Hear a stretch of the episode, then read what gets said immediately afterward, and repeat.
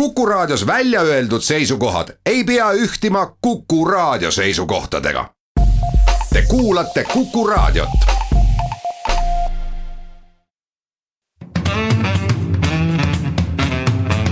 muuli ja Riikoja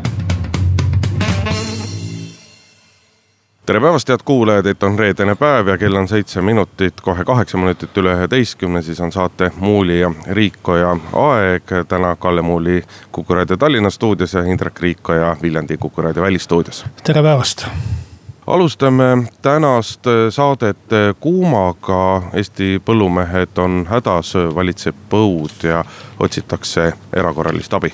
teisest, teiseks räägime Urve Palo ootamatust lahkumisest ministriametist välisluureameti peadirektor Mikk Marran tegi Ameerika Ühendriikides ettekande, rääkides Vene mõjuagentidest ja nagu nende tegutsemisest Eestis. ja see on loomulikult siinsed poliitikud omavahel tülli ajanud. neljandaks, üle pika aja räägime Danske äh, vanast äh, rahapesuskandaalist. Äh, nimelt on Venemaal paljaks röövitud investor William Browder teinud Eesti prokuratuurile avalduse, milles palub uurida kahekümne kuue Danske panga äh, Eesti töötaja, Eesti filiaali töötaja tegevust rahapesus ja saate lõpetuseks räägime veel kord äh, nimede vahetusest. Äh, peaminister Jüri Ratas teatas, et eelnõu Töötukassa ja Haigekassa nimevahetuseks tuleb peatada ja ta ootab täiendavaid selgitusi. muuli ja Riikoja no igale puhkajale on tänane suvi kahtlemata nagu õnnistus, sisuliselt eh, maikuu algusest on üks eh, pikk ja lõputu suvi kestnud ja kui selline on Eesti suvi, siis sellises suves me ju kõik ainult tahaksime elada, hädas on aga meie põllumehed eh, ühest küljest sellepärast, et vili kasvab väga kasinasti, valitseb põud, saake ennustatakse eelmise aastaga võrreldes vähemalt poole väiksemaks tulemas, kui eelmine aasta alustati viljakoristusega. seal augusti esimeses pooles siis praegu juba, kes Eestit mööda sõidab, näeb, et taliviljapõllud tolmavad ja, ja kombainid sõidavad seal ringi veelgi suurem häda on aga loomakasvatajatel, sellepärast et väga suuri probleeme on äh, talvise sööda kogumisel, et kui viljakasvatajatel saak jääb kasinamaks, aga on oodata, et kuna ka Euroopas äh, ilmad on soojad, saagid väikesed, et siis hinnad selle arvelt kerivad ka ülespoole. siis loomakasvatajad on selgelt äh, hädas sellega, et mida kevade poole oma karjale nina ette panna ja kui siin ümberkaudsed riigid, nii Balti riigid kui mitmed Euroopa riigid on juba välja kuulutanud põua eriolukorra ja riigid on lubanud tulla appi oma põllumeestele täiendavate igaldustoetustega, siis Eesti valitsuse poolne no sisuliselt ainus panus on siiamaani olnud see, et maaeluminister Tarmo Tamm on saatnud pankadele ja, ja teistele ettevõtetele, kes on põllumeestele kreeditorideks, palved, et nad oleksid leplikumad ja paindlikumad tagasimaksegraafikute osas, noh liiga palju sellele muidugi loota ei ole, ole põhjust, põllumehed ilmselgelt ootavad, et Eesti riik tuleks ka appi, kuna nagu on erinevad poliitikud välja öelnud, siis Euroopa Liidust ei ole tänavu mõtet nagu arvestataval määral täiendavaid toetuseid oodata, sellepärast et Euroopas on igal pool on olukord keeruline ja seda raha lihtsalt ei ole noh, üldiselt võiks ju ütelda niiviisi, et äh, ega ettevõtlusega ei pea tegelema, äh, kui, kui see on kahjumlik või ära ei tasu. et äh, ikka on nii, et kui mu raamatuid ei osteta, siis ma lihtsalt ei anna neid välja ja ongi kõik, et tegelen mingi muu asjaga.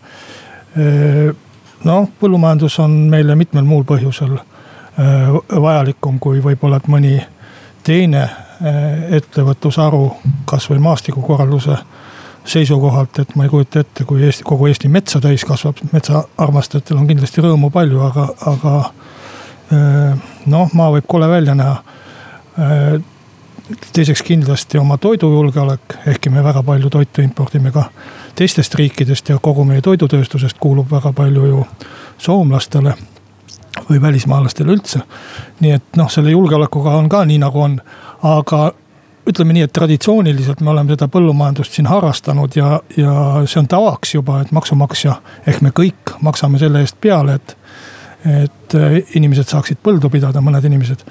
et sellega ma ei näe nagu, nagu probleemi, mida siin rääkida, et pigem võiks ju rääkida sellest, et miks valitsus ei kuuluta välja eriolukorda. nii nagu on tehtud Lätis või Leedus, et tegelikult, tegelikult on see minu meelest päris mõistetav ja, ja loogiline, et valitsus seda ei tee et ma ei tea, mis seadused on Lätis ja, ja, ja mida nende eriolukorra seadus üldse tähendab või, või hädaolukord. aga Eestis on äh, eriolukorra seadus väga täpselt määratlenud, mis asi on hädaolukord ja milleks seda eriolukorda üldse välja kuulutatakse, et. Äh, et äh, see on ikkagi nendeks juhtudeks, kui on võimalik mingite erakorraliste abinõudega ära hoida mingi tohutu suur kahju et kui on tulvavesi, et siis saab saata sõdurid liivakottidega kuskile tõkestama mingit teed või asja. kui on väga suured metsatulekahjud, saab võtta eriolukorra puhul äh, abiks äh, eraettevõtjate autosid, masinaid. saab äh, saata mingisuguseid inimesi teistele töödele ja nii edasi. aga sellistes olukordades nagu lihtsalt, et meil on ilus, tore, soe suveilm mida enamik inimesi naudib. et väga, väga vähe on siin selle eriolukorraga midagi ette võtta, me ei saa ju päikesepaistet ära keelata ega ei saa vihma manada, et ainuke, mida saab teha peaminister, on see, et Jüri Ratas tuleb sinna Toompea platsile, heidab põlvili ja palub taevastelt vägedelt eh, veidi vihma saata.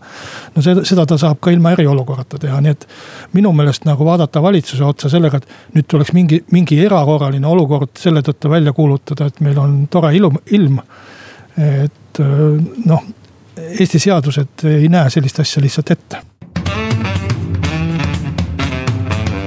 muuli ja Riikoja. jätkame saadet Kalle Muuli ja Indrek Riikoja. Indrek võitleb Viljandis Folgil elektrikatkestuste ja muude, muude, muude loodusjõududega. Jah, ja, ja eriolukorda välja ei kuuluta. aga räägime teise teemana Äh, sotsiaaldemokraatide ministrist Urve Palost, kes suutis keset suve äh, üllatada avalikkust sellega, et teatas ootamatult pärast puhkuselt naasmist, et astub tagasi. no taustaks kindlasti tema äh, avaldused Eesti Ekspressis, et tema valitsuskaaslane ja erakonnakaaslane, kultuuriminister Indrek Saar kõlbab juhtima ainult Eesti Konservatiivset Rahvaerakonda, aga mitte Sotsiaaldemokraatlikku Erakonda no ehkki see tagasiastumine oli selgelt üllatav ja, ja ootamatu.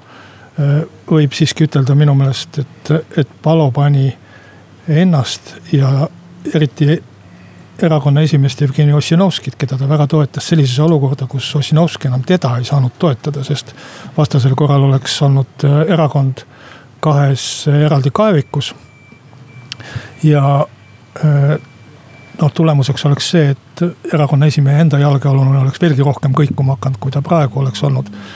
et äh, Ossinovski pidi siin valima positsiooni, kus ta Palo selgelt ebaõnnestunud ütlemise hukka mõistis ja noh, ilmselt äh, kuna Urve Palo on selline väga äkilise närvikavaga äh, minister, siis tuli visata lusikas nurka ja valida teine tee, astuda välja isegi sotsiaaldemokraatide ridadest. Ma selle eelmise teema lõpetuseks ma küll ei kuulnud, mis sa rääkisid, ma tahtsin nii palju veel lisada, et muidu mul tuttavad põllumehed ei anna mulle andeks, et põllumajanduse puhul alati on oluline silmas pidada seda, et, et see ettevõtluse paralleel ei ole väga hea, kuna kõik ümberringi toetavad oma põllumehi ja, ja, ja viimased paarkümmend aastat on näidanud, et Eesti on üks kasinamaid toetajaid. et see on nagu see põhjus, miks põllumajandus toetusi vajab, kuna, kuna muidu nad ei saa nii-öelda võrdsel konkurentsiturul Äh, tegutseda, aga mis nüüd Urve Palut puudutab, siis et ega see olukord taanduski ju nagu sellele, et kui sul on kui su toetus on alla kümne protsendi, siis ükski erakond ei saa endale lubada nagu sellist kaklemist. olgu siis äh, erakonnakaaslased sulle nii sümpaatsed äh, kui tahes ja, ja noh, Urve Palo väljaütlemised Indrek Saare kohta, nad tulid kindlasti südamest, tulid hingest ja, ja see on nagu üldse kogu selle asja juures on, on, mis on positiivne, on see, et, et kui tõepoolest Urvo Palo nagu nägi, et tal ei ole erinevatel põhjustel võimalust edasi minna sõbralikus, rahulikus meeleolus, et siis ta nii-öelda käitus riigimehelikult ja astus tagasi, et keskmine poliitik üritab kümne küünega oma kohast nagu kinni hoida. ja on selle valmis minema noh, kui mitte päris vanakuradile oma ämma või vanaema maha müüma, siis ikkagi väga suurtele kompromissidele minema. huvitav on nüüd see, mis hakkab saama mis hakkab saama sellest ministrikohast nagu edasi. sotsid on ilmselgelt tänasel hetkel probleemi ees, väga keeruline on leida nii-öelda praegust rii-, praegust ütleme siis riigikogu välist inimest äh, sellele kohale, sest et ükskõik, kes, äh, kellega Jevgeni Ossinovski rääkima läheb, hulk nimesid on äh, läbi käinud selles osas. kõik nad küsivad, kõik nad küsivad, et kas tuleb selle diili osana ka korralik koht valimisnimekirjas, sellepärast et kui sa oled seitse kuud ametis ja siis oled uuesti nii-öelda nagu tänaval. keegi ei taha sellega, keegi ei taha sellega riskida ja, ja, ja olukord on nagu ikkagi pehmelt öeldes keeruline ja pehmelt öeldes huvitav, kes sinna nagu kohale leitakse. ma sealt suurt probleemi ei näe, et äh, Palo on natuke aega ametis, mis on küll veider selle poolest, et äh, parteitu minister täidab sotsiaaldemokraatide kohta, aga eks neid äh, ole ennegi sellises positsioonis olnud ja midagi selle ministri kohaga ka ei juhtu. Äh, nagunii riigikogu ei kinnitaks ju uut ministrit enne sügist ametisse, kaksteist september või millal see riigikogu uuesti kokku tuleb, et enne seda ei ole, enne seda ei ole suurt, suurt mõtet loota, et, et uus minister ametisse astub, vaevalt vaevalt nüüd erakorralist istungjärku sellepärast hakatakse eh, tegema, tegelikult eh, noh, seda palo tagasiastumisse võib ju suhtuda mitut moodi ja võib ütelda, et väga sirgeselgne käitumine, aga. aga ja, ja võib-olla, et valitsusel on ka suur, suur õnnistus selles mõttes, et palo oli mingis mõttes väga väljapaistev. Väga, väga väljapaistev minister mingis mõttes eh, noh, oma avalduste poolest aga sageli ta jäi kinni sellistesse üsna jaburatesse ideedesse nagu üürikorterid või muud asjad ja pressis neid noh, sellise jäärapäisusega. Eh, mida, mida, mida oleks võinud jätta tegemata. aga praegu ta tekitas ikkagi sotsiaaldemokraatidele pigem probleemi sellega, et, et eh, üks liige on lahkunud, üks, üks väljapaistev liige on lahkunud, hääled on lahkunud. Üks erakonna esimehe toetaja on lahkunud olukorras, kus erakonna esimehe positsioon ei olnud väga kindel. ja, ja noh, selles mõttes ta iseenda liitlastele või, või, või kui soovite, siis ka nendele aadetele, mida ta nagu tähtsaks pidas. tõmbas mingis mõttes nagu vett peale, aga noh, see on minu meelest nagu rohkem sotside probleem, mitte siin üleriigiline tragöödia no sotside probleem küll, aga jällegi noh, asi, mida tegelikult ei maksa nagu liiga palju selles mõttes südamesse võtta, et. et ega see on alati nagu kaalumise koht, et, et mis sulle on olulisem.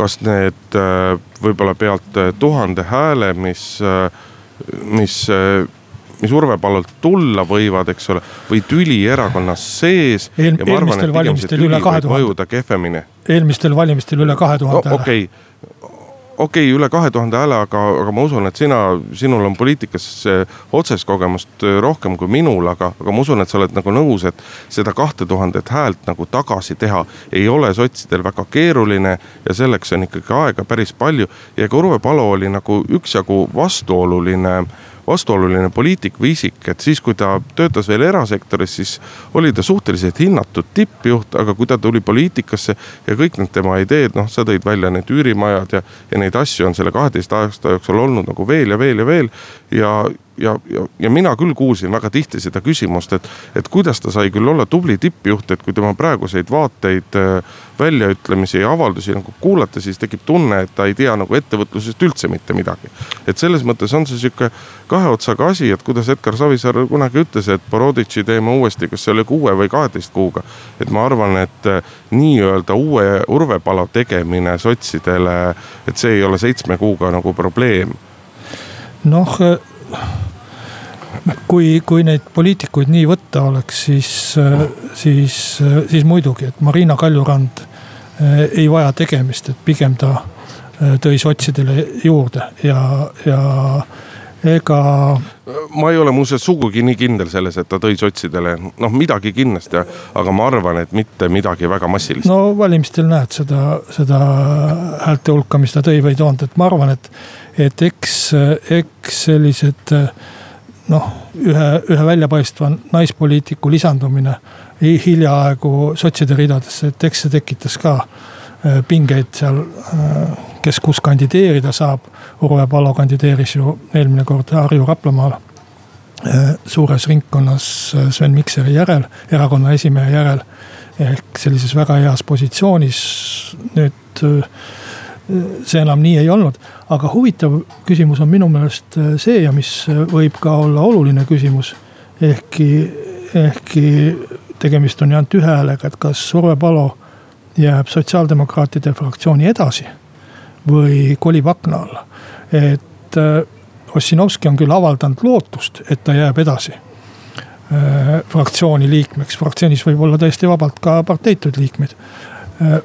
Äh, aga Palo ise ei ole minu meelest seda selge sõnaga ütelnud. Ja kui, kui ta ikkagi kolib akna alla ehk siis lahkub fraktsioonist, siis see tähendab tegelikult ka valitsusliidule veel ühe hääle kahanemist. Ja eks valitsuse hääled ole ka juba sinna piiri, piiri lähedale, sinna enamuse piiri lähedale või vähemuse piiri lähedale, kuidas seda nüüd ütelda. Eh, kahanenud. Ja, ja, ja, ja veel ühe äralangemine kindlasti noh, paneb teisi pingutama selle nimel, et, et eh, otsustavatel hääletustel peavad siis noh, kõik ülejäänud peaaegu et viim-, viimne kui üks mees ja naine kohal olema. Ühes intervjuus minu arust Urvo Palo ikkagi andis mõista, et ta fraktsioon jääb edasi ja ma usun, et see kokkulepe on temaga saavutatud, nagu sa ütlesid, et, et, et muidu lihtsalt valitsuse häälte arv muutub nagu kole napiks, aga, aga kui korra veel see nii-öelda sotside tulevik ilma Urve Palata, siis ega, ega see võti sotside jaoks valimistel saab olema suuresti ikkagi see, et kui hästi koostatakse oma nimekirjad. kui täpselt raalitakse välja, kus, kui palju nii-öelda toetust on ja millised inimesed panna, sest et noh, see on üks väheseid võimalusi, kuidas oma tulemust natukene parandada. aga me teeme siin väikese pausi, kuulame pool tunni uudised ära ja lähme siis saatega edasi. muuli ja Riikoja. Läheme oma saatega edasi, Kalle Muuli on Tallinna stuudios ja Indrek Riikoja Kuku raadio Viljandi välistuudios. välisluureameti peadirektor Mikk Marran esines Ameerika Ühendriikide ühel konverentsil ja rääkis sellest, et välisluureameti andmetel on on Venemaal Eestis olemas täiesti arvestatav mõjuagentide võrgustik, kes üritavad siin moel või teisel Venemaa seisukohti esindada, suhtumist Venemaa poliitikasse pehmendada. selle peale aktiviseerusid loomulikult mitmed Eesti poliitikud. Isamaa ja Res Publica Liidu ehk siis tänase Isamaa eelmine esimees Margus Tsahkna viskas kohe kirve EKRE ühe juhtiva liikme Martin Helme kapsaaeda omakorda Mart Helme, EKRE esimees, hakkas süüdistama Margus Tsahknat ja sealt läks see pingpong lahti. no kahtlemata Marranil on selles mõttes õigus, et loomulikult see mõjuagentide võrgustik on olemas, aga küsimus on lihtsalt selles, et kui suur see võrgustik on ja, ja pahatihti, kui me vaatame nagu erinevate poliitikute väljaütlemisi ja, ja, ja tegelikult vaatame otsa sellele samale EKRE-le, siis mina isiklikult küll ei suuda uskuda, et et, et tegemist on Venemaa mõjuagentidega.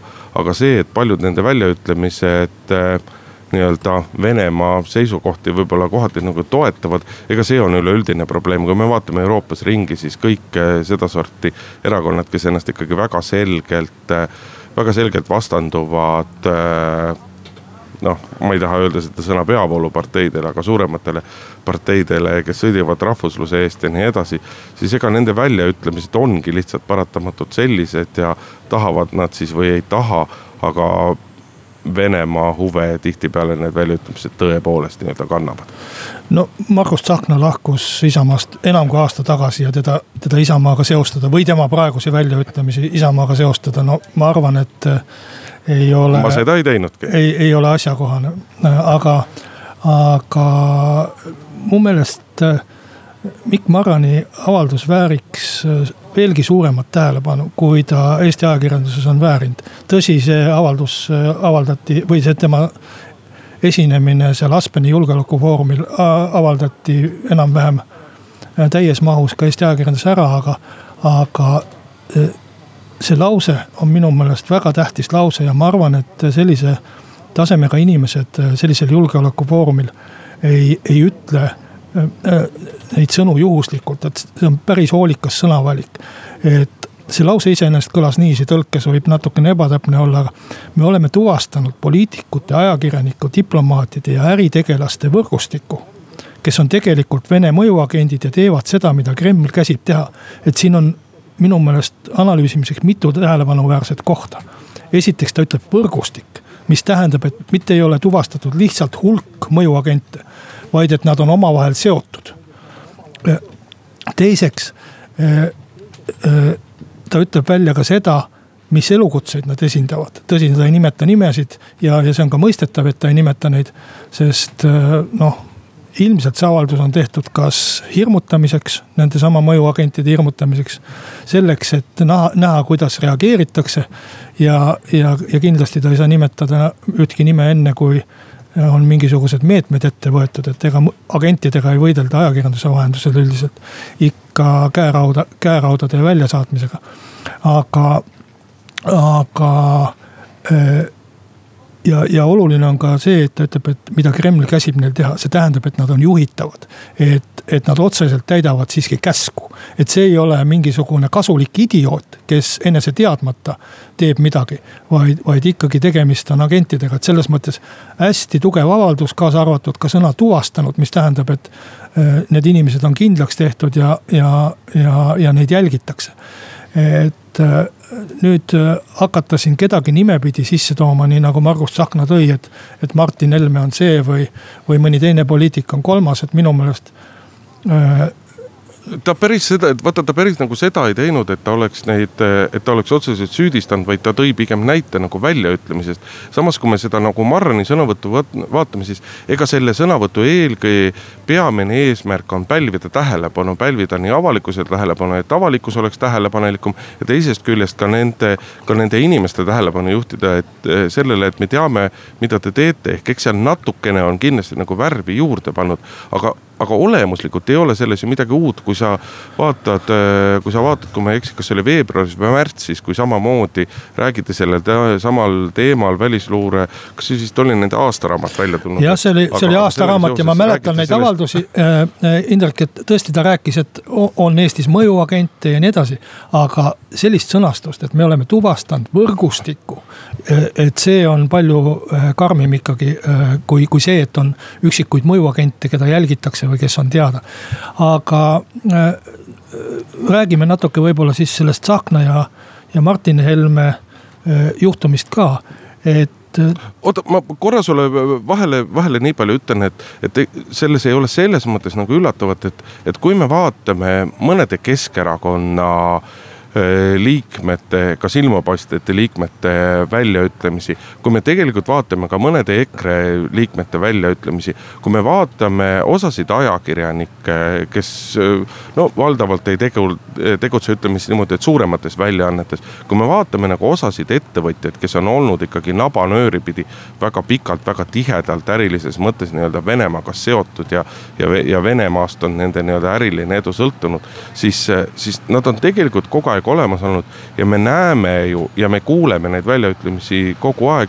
küsimus on nüüd selles, et kas, kas enamus inimesi suudab tajuda neid väljaütlemisi sellena, mis nad siis, mis nad nagu tegelikult on ja, ja, ja mis huvidest kantuna nad tegelikult tehtud on ja ma arvan, et probleem on see, et muidugi lõviosa inimesi ei suuda seda.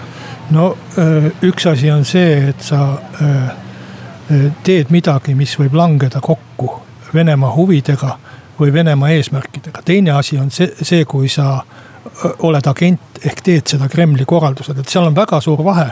aga nad teevadki teadlikult. ja, ja, ja neid, kes ütleme, kelle, kelle huvid või eesmärgid langevad lihtsalt juhuslikult Kremli huvide eesmärkide kokku, neid Putin nimetas omal ajal kasulikuks idioodiks, kui ma, kui ma nüüd õigesti mäletan selle tsitaadi autorit, aga. Ja, ja ka Eestis on levinud äh, see nimetus ja Margus Tsahkna seda ka kasutas Martin äh, Helme kohta. et, et äh, noh, tegelikult see on ikkagi üsna selge, et kui sa püüad lagundada Euroopa Liitu, ütled, et Euroopa, Eesti peaks Euroopa Liidust lahkuma või et me peaksime Euroopa Liiduga oma piirid sulgema et siis see on ilmselgelt seesama asi, mida Venemaa ka taotleb. küsimus on ainult selles, et kas sa teed seda mingites oma huvides või, või sa täidadki käsku, et ma arvan, et enamik äh, inimesi, kes Eestis selliseid lollusi räägivad. et Euroopa Liit on Eestile kahjulik või meie kuulumine sinna on kahjulik või et me peaksime kuidagi üksi olema siin Venemaa vastu. et enamik inimene teeb seda, enamik inimesi teeb seda lihtsalt rumalik, rumalusest. selline, see ongi nende ilmavaade ja arusaam maailma asjadest.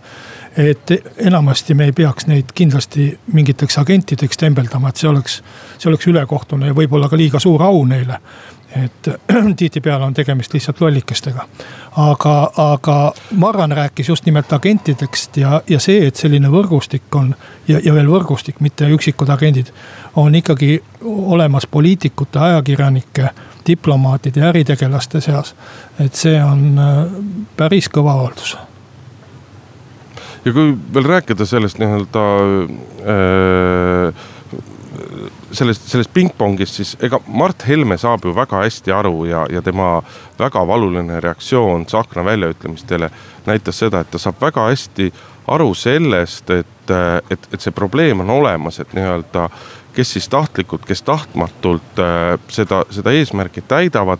aga EKRE probleem on see, et nad ei suuda kuidagi nagu leida seda, leida seda tasakaalu, et kuidas ajada oma poliitikat, olla nii-öelda rahvale meelepärased ja, ja, ja see, et nad seda tasakaalu leida ei suuda, see on ka nii-öelda nende jaoks üks, üks probleem, mis neid kangesti ärritab, aga teeme siinkohal veel väikese pausi, kuulame ära paar minutit reklaami ja oleme siis eetris tagasi Muuli ja Riikoja. jätkame saadet Indrek Riikoja ja Kalle Muuli. Danske rahapesu skandaal on saanud äh, väikse uue vindi või pöörde Eestis juurde, nimelt äh, Bill Browder, äh, Briti taustaga investor, kes siis Venemaal paljaks rööviti, on teinud Eesti prokuratuurile tähelepanu vääriva avalduse, milles ta nõuab kahekümne kuue, kas endise või praeguse Danske panga Eesti filiaali töötaja äh, suhtes uurimise algatamist, äh, kahtlustades neid äh, kuriteos, rahapesule kaasaaitamises ja, ja, ja muudes pahades asjades. no Eesti prokuratuur on korra juba, juba jätnud kriminaalasja selles, selles vallas algatamata ja, ja praegu selle uue avalduse kohta ei ole, kohta ei ole seisukohta minu teada veel võtnud, et kas, kas algatab või ei algata, aga, aga põhimõtteliselt tundub päris imelik, kui, kui Eestis tegutsevas pangas Eestis elavad inimesed äh, on äh, seotud rahapesuga äh, sel määral, et, et nad avasid mingeid kontosid, mingeid arveid tegid oma noh, võib-olla küll igapäevatööd. Aga, ja, ja sellised suured summad on tohutu suured summad, kokku vist kogu selle afääriga üle seitsme miljardi euro Eesti, Eesti, Eestist läks seal üks koma kuus vist läbi miljardit eurot. aga noh, hoomamatud summad igal, igal juhul ükskõik, mis numbri me siin nimetame ja, ja isegi kui minu poolt nimetatud numbrid võisid mingil määral ebatäpsed olla et, et me ei näe isegi võimalust kriminaalasja algatada ja, ja seda uurida, et milline nende inimeste roll oli. kas, kas äh, on neid alust milleski kahtlustada või midagi. et, et see jätab sellise pentsiku mulje. et kui on hästi suurte kuritegudega tegemist, et siis ei olegi nagu põhjust või võimalust uurida, et me peame pisikesi vargusi uurima ainult kummaline on jah, just nimelt see prokuratuuri reaktsioon või, või õigupoolest selle prokuratuuri reaktsiooni puudumine, et prokuratuur ei seletanud omal ajal väga täpselt lahti seda, miks nad ei, ei soostunud kriminaalasja algatama ja ei ole ka nüüd seda mitte kuidagi kommenteerinud. sellepärast, et need summad on nagu nii tohutult suured, et kui vaadata asja nagu panga poolt ja katsuda sellele asjale sihukese terve talupoja mõistusega nagu läheneda, siis kui sul käivad mitte väga pika aja jooksul nii suured summad läbi nii kindlatel nagu suunatel suundadel.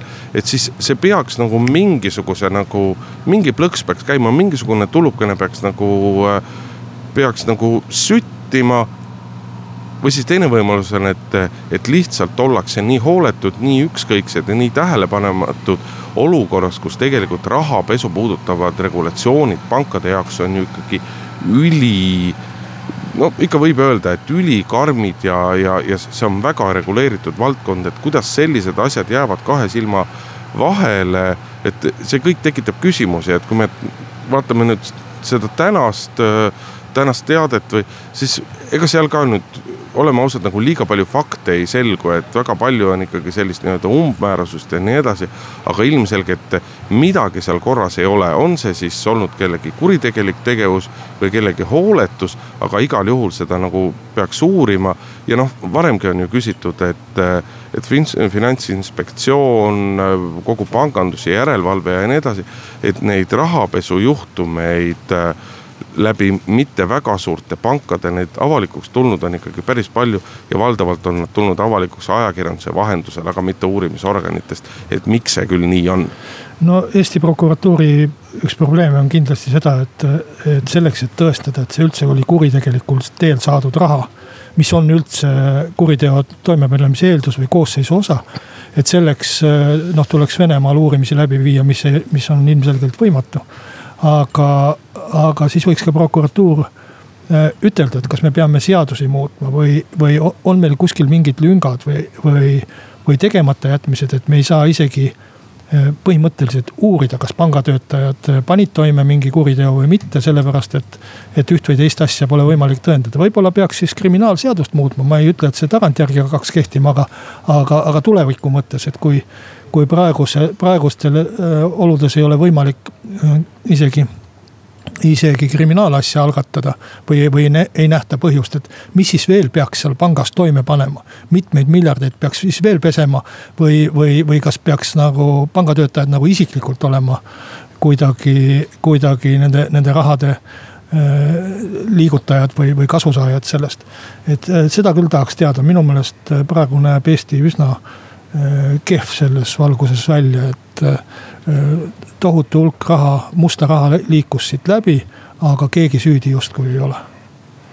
Ja probleem on selles, et meil panku väga palju, väga palju ei ole, ehk ka selliste nii-öelda justkui turul siiski noh väikepankade, nende tegevus paistab läbi või paistab välja ja see on, jätab pitseri ka kõigile teistele aga räägime saate lõpetuseks veel ka nimede vahetamise teemast, ehk siis eelmisel nädalal. et sina oled Muuli ja mina olen Riikoja, jah no seda õnneks veel mitte, aga küll Haigekassa ja Töötukassa kumbki tahtsid või tahavad jätkuvalt oma, oma nime vahetada, kokku läheks see maksma esialgsete arvutuste järgi kaheksasada viiskümmend tuhat eurot ja loomulikult kerkis selle üle täiesti õigustatud pahameeletorm ja peaminister Jüri Ratas on, on tänaseks teatanud, et äh, vastavad eelnõud äh, tuleb nii-öelda peatada ja ikkagi peavad mõlema organisatsiooni juhid äh, kohtu veelgi täiendavalt selgitama ja, ja selgitama just seda poolt, et mitte, et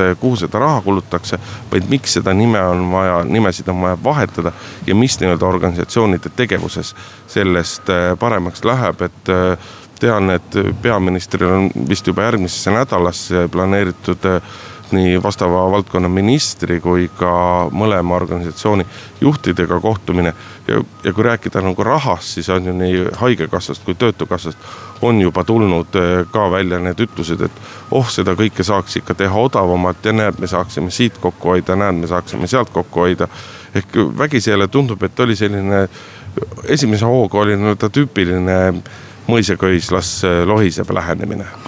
no ma arvan seda, et isegi kui see nimevahetus maksaks null eurot, ei oleks sel nimevahetusel mingit põhjust ega põhjendust ega, ega mingit reaalset kasu, mis me sellest äh, saame, et ma, ma saan nendest äh, haigekassa töötajate Äh, soovist aru küll tegeleda rikaste, ilusate ja tervetega, et me kõik tahaksime, et kõik oleks maru hästi, aga midagi ei ole teha, mõned, mõned inimesed on haiged. nimevahetus ei aita. mõned inimesed on ikkagi haiged. nimevahetus ei aita. jah, et, et haigeid inimesi on meil ka pärast seda, kui haigekassa oma nime ära vahetab ja täpselt sama lugu on töötutega, neid ei ole küll kohutavalt palju, aga neid ikkagi on ka siis, kui me nimetame Töötukassa töökassaks. et selle nimevahetuse jandiga ja võib-olla, et ka Tartu nimevahetusjandiga, mis kulges Madruse tänava ümber. meenus mulle, et kunagi oli Tallinnas Vaeste patuste tänav. selli-, sellise nimega tänav oli reaalselt olemas kuni märtsi pommitamiseni, võib-olla isegi natuke aega pärast seda. kahjuks või õnneks, ma ei teagi, kuidas nüüd ütelda, õnneks vist kõlab küll väga jõhkralt. pommitas Vene sõjavägi enamuse sellest tänavast puruks ja seda tänavat ei ole enam sellisel kujul, nagu ta oli ammugi ei ole tänavanimed. aga ma ei kujutaks ette, kuidas tänapäeval inimesed suudaksid elada vaeste patuste tänava, tänaval, et see oleks ju ikkagi kohutav alandus ja häbi, häbi. kui ma vaatan praegu haigekassa ja töötu, töötukassa poole no vaata ei tea jälle, võib-olla sellistele peenematele hipsteritele sobiks, oleks väga trendikas sellises, sellise nimega tänaval elada. aga kui veel sellest nimevahetusest rääkida, siis tänasel hetkel nagu kogu teravik on pöördunud justkui nii haigekassa kui töötukassa juhtide vastu. aga tähelepanuta on jäänud nagu see tõik, et, et, et jah, need mehed nii-öelda koos oma kolleegidega, koos oma personaliga mõtlesid need nimevahetused välja. aga kõigile neile või mõlemale nimevahetusele on tegelikult oma heakskiidu. ja, ja samamoodi ka neile kulutuste suurusjärkudele on andnud oma heakskiidu või kui ei ole andnud, siis on muidugi midagi väga valesti. aga pigem ikkagi on oma heakskiidu andnud ka nende organisatsioonide nõukogud, mis koosnevad ju valdavalt poliitikutest.